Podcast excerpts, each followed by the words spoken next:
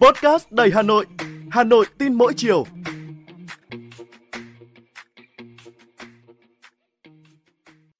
Xin chào bạn, tôi là Thúy Hằng, người đồng hành với bạn trong số podcast Hà Nội tin mỗi chiều ngày hôm nay.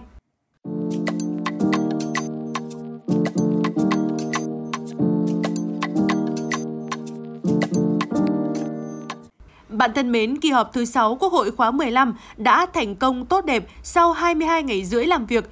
và việc hoàn thành toàn bộ chương trình đề ra ở cả ba nhiệm vụ đó là lập pháp, giám sát và quyết định các vấn đề quan trọng của đất nước với sự đồng thuận cao ở kỳ họp lần này đã đáp ứng yêu cầu thực tiễn đề ra.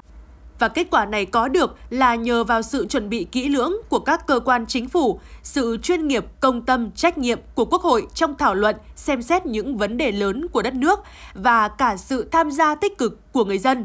Tại kỳ họp này thì Quốc hội đã thông qua 7 luật, 8 nghị quyết, thảo luận cho ý kiến 8 dự án luật khác, thảo luận quyết nghị nhiều nội dung quan trọng và ban hành nghị quyết chung của kỳ họp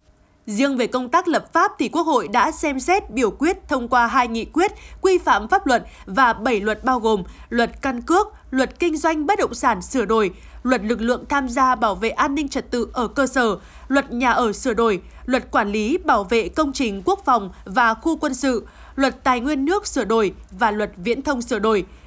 Tại kỳ họp lần này thì Quốc hội cũng thống nhất chưa thông qua luật đất đai sửa đổi. Và tính đến nay thì dự án luật đất đai sửa đổi đã được thảo luận qua 3 kỳ họp. Tuy nhiên thì trước những ý kiến của các đại biểu đề nghị cần tiếp tục ra soát kỹ lưỡng, dành thêm thời gian để tiếp thu chỉnh lý dự thảo luật, Quốc hội quyết định chưa thông qua và Quốc hội muốn có thêm thời gian để nghiên cứu, tiếp thu, làm rõ những vấn đề còn nhiều ý kiến khác nhau nhằm bảo đảm chất lượng và tính khả thi của luật này sau khi được ban hành.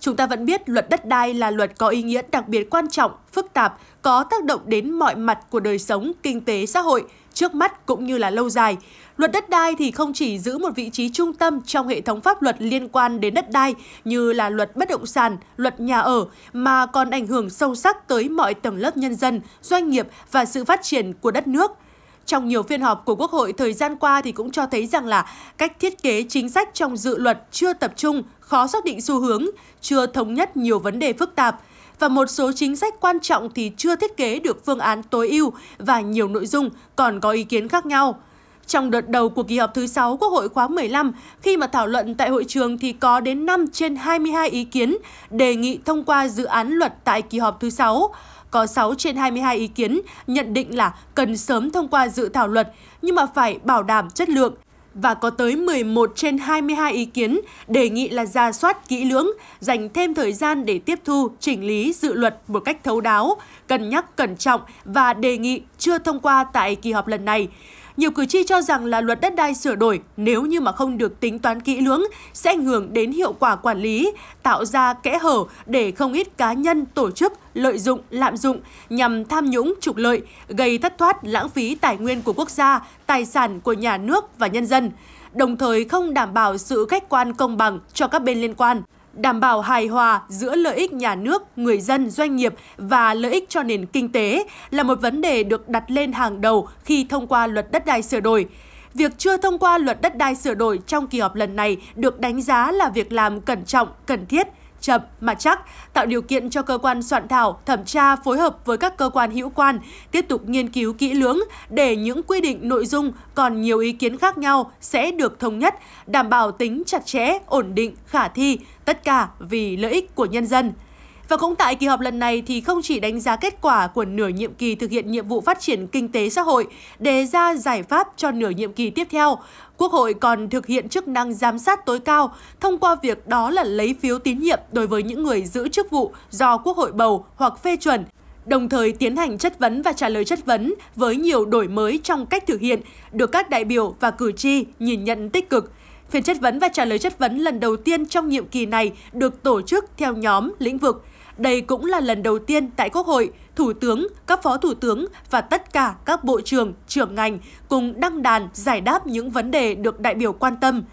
Nhìn lại kỳ họp có thể thấy rằng là Quốc hội cũng đã dành nhiều thời gian để thảo luận rất kỹ lưỡng kết quả phát triển kinh tế xã hội, tài chính ngân sách nhà nước, đầu tư công. Các nghị quyết được ban hành đều được đặt trong bối cảnh tổng thể gắn với các mục tiêu của Kế hoạch Phát triển Kinh tế Xã hội 5 năm giai đoạn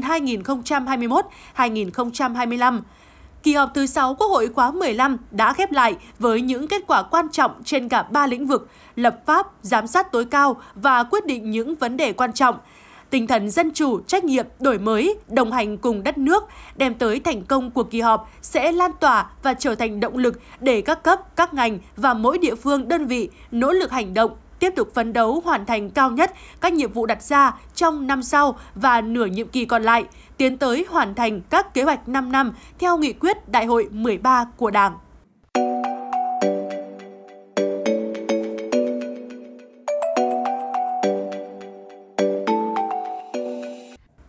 Bạn đang nghe podcast Hà Nội tin mỗi chiều. Xin được chuyển sang một thông tin đáng chú ý khác.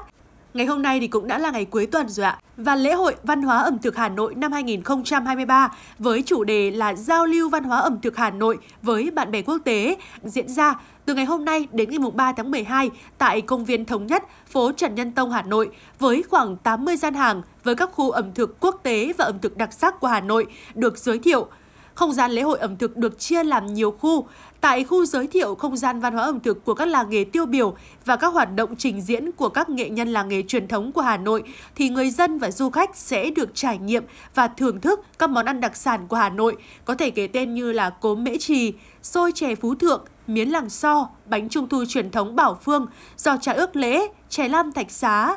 cà dầm tương Tam Hiệp, chuối tiêu hồng Vân Nam, cháo xe hạ mỗ, còn ở khu vực bán hàng và thưởng thức ẩm thực của các tỉnh thành sẽ giới thiệu đặc sản một số vùng miền. Bạn thân mến, từ hàng trăm năm nay thì Hà Nội luôn là nơi hội tụ, kết tinh, lan tỏa các giá trị văn hóa. Trong đó thì ẩm thực cũng là một trong những loại hình được kế thừa phát triển, đạt đến độ tinh tế tinh hoa. Và nhắc đến ẩm thực Hà Nội là nhắc đến những món ăn mang tính đặc trưng, tạo nên thương hiệu ẩm thực thủ đô như là phở với không ít thương hiệu gia truyền nổi tiếng, với cốm làng vòng, chả cá, bún ốc, với bánh tôm hổ Tây, bánh quấn thanh trì, xôi phú thượng. Và đặc biệt là khu vực phố cổ Hà Nội thì vẫn còn lưu giữ được những nếp tinh tế trong cách ăn mặc của người Hà Nội xưa nhà sử học Dương Trung Quốc cho rằng là chúng ta có di sản lớn, đồng thời là tài sản lớn về văn hóa ẩm thực. Điều đó rất có ý nghĩa, nhất là trong thế giới phát triển du lịch mạnh mẽ như hiện nay. Ẩm thực cũng là một di sản, là nghệ thuật nên cần phải được đa dạng hóa mới khai thác được tối đa tiềm năng tài sản đó. Và thực tế thì ẩm thực luôn là một yếu tố hấp dẫn khách du lịch và là một phần không thể thiếu cho mỗi hành trình khám phá văn hóa lịch sử tại điểm đến của du khách. Tuy vậy thì ở Hà Nội cũng như là nhiều địa phương khác trên cả nước thì à, việc khai thác ẩm thực thành tour du lịch chưa thực sự chuyên nghiệp bài bản. Tại Hà Nội thì ngành du lịch thủ đô cũng đã và đang xây dựng kế hoạch khai thác ẩm thực thành tour du lịch thu hút du khách. Việc mà tổ chức các hoạt động như là lễ hội văn hóa ẩm thực Hà Nội năm 2023 lần này thì cũng sẽ quy tụ các hội nghề nghiệp, nghệ nhân, những cơ sở ẩm thực giới thiệu đến các món ăn ngon Hà Nội và cũng sẽ giúp tạo ra những ấn tượng khó quên trong lòng du khách đến với Hà Nội thông qua câu chuyện về ẩm thực. Đây cũng là dịp để à, tôn vinh, bảo tồn, phát huy những giá trị văn hóa của ẩm thực thủ đô nói riêng và ẩm thực Việt nói chung. Thông qua lễ hội thì sẽ giới thiệu quảng bá hình ảnh của Hà Nội là điểm đến du lịch, văn hóa, ẩm thực đặc sắc như một nét di sản tinh tế được hình thành trong dòng chảy văn hóa Việt Nam.